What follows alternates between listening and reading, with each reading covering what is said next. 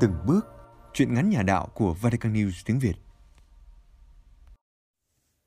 Truyện ngắn Một niềm tin của tác giả Trăng Làng trích trong tập truyện ngắn Chuông Chiều Người đọc Mộng Phi do Vatican News tiếng Việt thực hiện. Chị đã khóc. Lần đầu tiên trên sân khấu, chị khóc, nức nở, ấm ức. Sau đêm diễn hoạt cảnh Giáng sinh, mọi người khen chị lần đầu đóng kịch mà nhập vai dễ sợ, có thể đi làm diễn viên được. Chị cười. Tại bữa giờ bỏ công sức tập dược, tự dưng đến lúc diễn lại cắt điện, tức điến nên khóc luôn chứ nhập vai nhập vở gì đâu. Chị nói vậy thôi, chứ chị biết tại sao nước mắt chị lại trào ra trên sân khấu. Chị có chồng, sinh được ba con trai. Chị làm giáo viên, chồng chị là công nhân nhà máy đường. Làm lâu năm nên lương lậu hai vợ chồng tặng tiền cũng đủ sống, đủ chu cấp cho các con ăn học. Đức tin của chị được hung đúc từ bé thơ ngày ngày theo bố đi lễ nhà thờ. Lớn lên chị hát trong ca đoàn cho đến bây giờ. Con chị học giỏi, ngoan và đạo đức. Chị tự hào về các con của chị. Trong xóm, có đứa nào lì lợm học hành chảnh mãn mẹ chúng đều bảo, tới xem ba đứa con bà nhàn kìa, học hành năm nào cũng lãnh thưởng, mẹ bảo đâu làm đấy, ra đường gặp người trong xóm làng đều chào hỏi, dạo thưa thấy mà nghiền. Đứa con đầu của chị học năm thứ tư đại học. Hồi còn ở giáo xứ, nó ở trong ban giúp lễ, rồi tham gia hội nho. Chỉ có điều hát giả ẹt, giọng lạc, nên không hát trong ca đoàn. Nhưng học hành thì số một, ai tặng quyển sách nào nó mừng húm cả ngày đâm đầu vào sách vở nên nó có vẻ chậm và hơi mang dáng vẻ mọt sách. Đứa con giữa học không giỏi lắm. Năm thứ hai trường cao đẳng. Nó hơn anh ở sự lanh lợi, bóng đá, bóng bàn gì chơi cũng được. Ai nhờ vả gì cũng lanh tay lẹ chân. Đứa út vào lớp 12 học hành giỏi như anh cả. Thể dục thể thao hơn hẳn anh ba nó đã từng đạt huy chương bạc bóng đá của tỉnh, lứa tuổi phổ thông. Nó làm đội trưởng đội bóng của nhà trường, chân dẻo và ngoặt bóng không chê được. Nó lợi thế có mẫu mã tốt tướng, có tài thu hút nhóm bạn, nên mỗi độ sinh hoạt văn nghệ của trường, nó lên sân khấu. Chưa cần hát hò gì là cả nhóm ồ hố rộn rã nó hội tụ các tài năng của hai anh nó. Hai anh nó mắc cỡ với chuyện tặng quà, viết thiệp chúc mừng mẹ những ngày lễ. Còn nó thì làm một cách tự nhiên. Chị biết tính các con chị. Mỗi đứa đều có cách thể hiện tình cảm riêng với chị. Đứa nào cũng hiếu thảo. Nhưng chị vẫn thích cách bày tỏ tình cảm của nó thích những buổi sinh nhật lãng mạn của chị do nó với chồng chị tổ chức. Nó biết là mẹ vui khiến bố hài lòng. Thỉnh thoảng, chị đem ra những tấm thiệp chúc mừng ngày phụ nữ của nó ra xem, rồi cười tủm tỉm với những lời chúc của nó. Chị tự hào vì người ta biết nó là con chị. Nhiều khi, chị nghĩ một cách dại khờ là nó đừng lớn lên nó lớn rồi sẽ có vợ, rồi san sẻ tình thương cho vợ, như chồng chị đang dành tình thương cho chị vậy. Cũng có lần chị nghĩ bụng, sẽ chọn vợ cho nó. Thật cẩn thận, xứng và yêu nó hơn nó yêu người ta. Chị tự hào, thương nó hơn ai anh, dù chị biết điều này không phải chút nào. Các anh nó biết mẹ quý em hơn nhưng chẳng ghen tị vì nghĩ nó xứng đáng. Nó cũng luôn tỏ ra kính trọng hai anh. Trong xóm chị, mấy bà ai cũng ao ước được có một gia đình hạnh phúc như chị. Con ngoan, giỏi giang, đạo đức, chồng thì hiền lành, yêu vợ hơn cả yêu bản thân. Nhưng với chị chị cũng có nỗi khổ riêng. Anh lấy chị mới theo đạo công việc ở nhà máy của anh cũng không được thông thả tham dự lễ lạc ngày thường. Nhưng lễ chủ nhật thì anh không bỏ. Chị cũng không trách anh chuyện ấy. Với một người trở lại thì giữ lễ ngày chủ nhật là tốt rồi. Mà thi thoảng, anh cũng đi lễ ngày thường với chị những khi được nghỉ việc. Anh hay hỏi chị về giáo lý. Những câu hỏi đậm chất lý luận. Kiểu câu hỏi này dù có trả lời một, thì cũng lộ ra hai điều muốn hỏi tiếp. Phải chi anh dừng lại ở lời giải thích của chị và tin là đủ rồi. Đằng này, anh lòng vòng hỏi đến tận xương tủy. Chỉ có phải là linh mục đâu? Anh không phải là hạng người so đo tính toán thiệt hơn chuyện giữ đạo. Nhưng thấy điều trái lý là buồn muốn hỏi, bất bình chị sợ kiểu bất bình của anh. Bữa đi lễ về anh nói, sao thấy kỳ quá đi? Chưa nói đông đấu nào thì trả đấu nấy, mà những người ở hiền lành thì hay mất trộm. Nhiều người đạo đức xuất sắng thì bị người khác ăn hiếp. Chị không giải thích cho anh. Chị biết giải thích thế nào anh cũng vặn hỏi mà chị thì không đủ lý lẽ làm anh thuyết phục.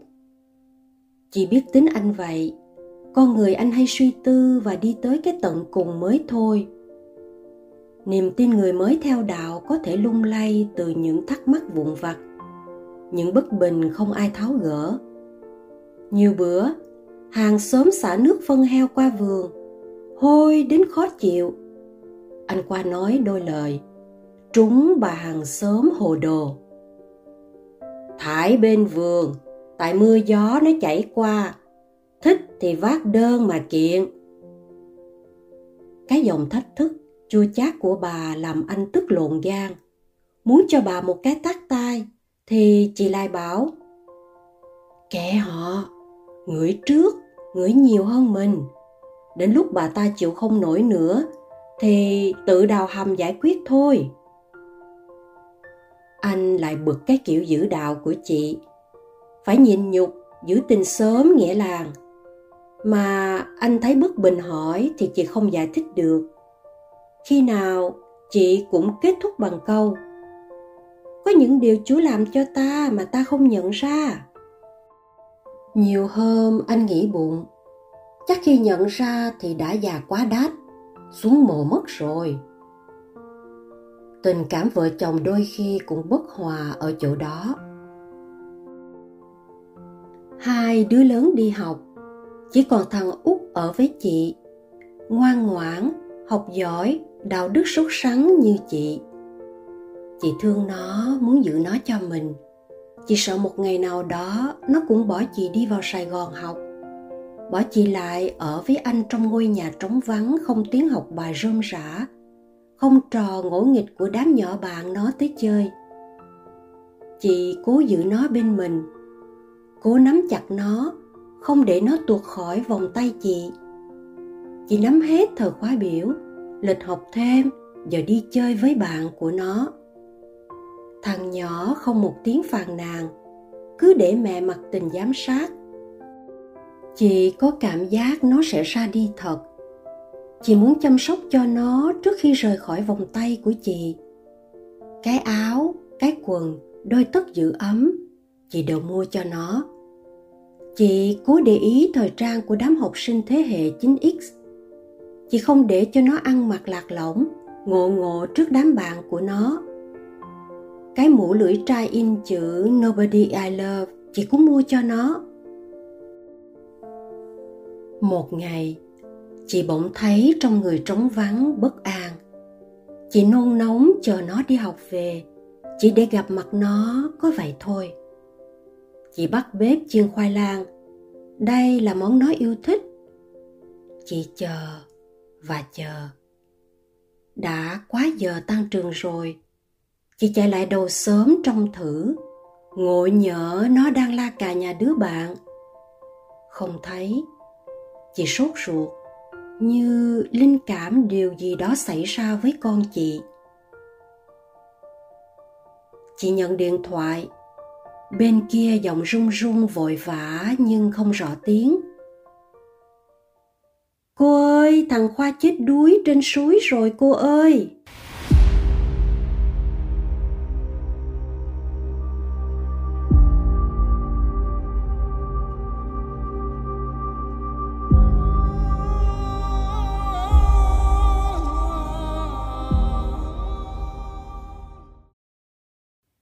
Chị ngã quỵ xuống, không còn biết gì nữa. Lớp nó được nghỉ hai giờ văn cả bọn nam kéo nhau lên suối, và trong sự vội vã, nó trượt chân té xuống hồ tích nước. Trước khi mất hút dưới mặt nước, nó ngoắt ngoải tay, kêu lên mấy tiếng, mẹ mẹ. Chị khóc khóc đến cạn kiệt sức. Khóc như thể khóc lần cuối trong đời chị vậy. Một ngày, hai ngày, ba ngày, nước mắt đã cạn. Chị biết chị cần tỉnh táo. Tỉnh táo để anh còn niềm tin mà sống. Tỉnh táo để hai đứa con chị còn lòng trí mà học, mà sống cho tương lai. Anh không khóc thành dòng lệ nhưng lòng anh đau. Đau như ai đó lấy mũi dao đâm vào tim vậy. Anh cũng có nỗi nhớ của mình. Thi thoảng anh lại nghe nó gọi, bố, làm ván cờ hà con làm xong bài tập rồi. Ngồi uống nước trà mà như chợt thấy hai cha con đèo nhau vào shop hoa, nó cười với anh, đưa tay chỉ, bố mẹ thích hoa này nè. Hết tiếc, chị chẳng muốn về nhà. Lang thang đâu đó cho thời gian trôi đi. Chị sợ ngôi nhà rộng rãi của mình, nó lạnh lẽo và trống vắng đến ớn lạnh. Đứng, ngồi, khi nào cũng thấy bóng dáng thằng nhỏ. Đi qua phòng, thấy nó đang ngồi say sưa làm bài. Ngồi vào bàn ăn thấy nó và cơm vội vã ngon lành. Chị lại thẫn thờ. Chị muốn mình bận biểu suốt ngày để quên đi hình bóng nó. Quên để hai vợ chồng không còn rầu rĩ khi ngồi vào bàn ăn nữa. Chị không thích đóng kịch lắm. Chị nói sân khấu có vẻ gì đó không thật. Nhưng giáng sinh này chị nhận vai vai vợ ông dớt, chị muốn cho khuây khỏa muốn quên đi mọi muộn phiền. Suốt một tuần cơm tối xong là chị lên nhà thờ tập kịch. Chị có rủ anh đi nhưng anh không thích. Anh còn một ẩn khuất trong lòng chưa giải được. Anh còn khúc mắc tại sao vợ con anh thánh thiện thế? Anh thì cũng không bê tha kinh nguyện mà sao chú đối xử với gia đình anh như vậy? Chị cũng muốn làm cho anh tin vào tình thương của chúa, nhưng chị không giải thích được. Tối chị lại đi tập kịch. Anh cầm ràm, cái giọng có vẻ khó chịu câu có. Em còn tin chúa đến bao giờ nữa? Đến thằng con trai chú cũng lấy đi. Vậy mà em còn kịch cọt gì nữa? Đến bao giờ thì em mới tỉnh ngộ đây? Chị không cãi, không trách anh. Đức tin của một người trở lại, chị không thể đòi hỏi nhiều. Chị chỉ biết sống với niềm tin của mình, rằng chúa sẽ không để con người thiệt thòi. Nhưng chị linh tính có điều không tốt. Chị biết anh sẽ làm một điều gì đó cái tính của anh chỉ còn là gì? Anh quẩy một ba lô bước ra khỏi cổng. Không biết đi đâu và đi bao lâu. Có thể là mãi mãi. Hôm trước khi anh đi, trước đêm giáng sinh, chị đã dặn co đôi ba câu với anh về cái chuyện nhà thờ nhà thánh. Bình thường anh đâu có tính thiệt hơn. Chỉ tại thấy chúa bất công lấy đi người con trai hợp tính hợp tình với anh. Mà chị thì cứ đeo bám tin chúa nhân từ. Một, hai, lo chuyện nhà thờ. Anh đi không một lời chửi mắng, không gào thét. Vì anh vẫn yêu chị và không muốn chị đau khổ. Anh đi để chị tỉnh thức, thoát khỏi niềm tin mãnh liệt của mình. Chỉ thế thôi chị nhìn theo anh từng bước qua rào cổng. Không níu kéo, không van nài, không phẫn nộ. Chị thấy lòng trống vắng, mất mát và đau đớn. Chị biết không thể níu kéo anh, mà có níu kéo van nài thì chẳng khác gì đánh rơi đức tin cho anh thấy trước mắt. Ông dớp bước ra nhìn những đứa con ngoan ngoãn với đàn gia súc của mình, liền cảm tạ thiên chúa. Ông đang cười nói với vợ bên mâm cơm thì người đầy tớ hốt hoảng chạy vào, báo tin. Chiên, dê, bò, lừa bị quân sơ va giết chết. Các tôi tớ và những người con của ông cũng bị lửa từ trời thiêu cháy, không còn sống một ai. Ông đau khổ, sụp lại thiên chúa mà thưa thân trần truồng sinh từ lòng mẹ, tôi sẽ trở về đó cũng trần truồng. Đức chúa đã ban cho, đức chúa lại lấy đi. Xin chúc tụng danh đức chúa. Chị bước ra, trong vai vợ ông dớp tức tối và nóng giận. Chị không cầm được lòng mình nữa, nói, như trút giận.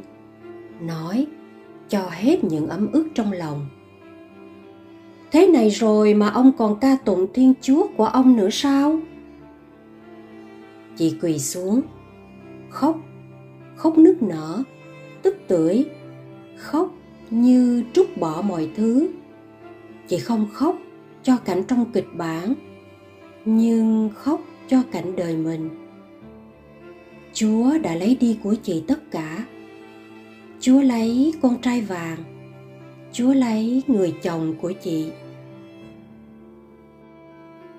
đêm giáng sinh nhà nhà quay quần người thân tay trong tay nói cười hớn hở sánh bước đến nhà thờ đón Chúa Giáng sinh.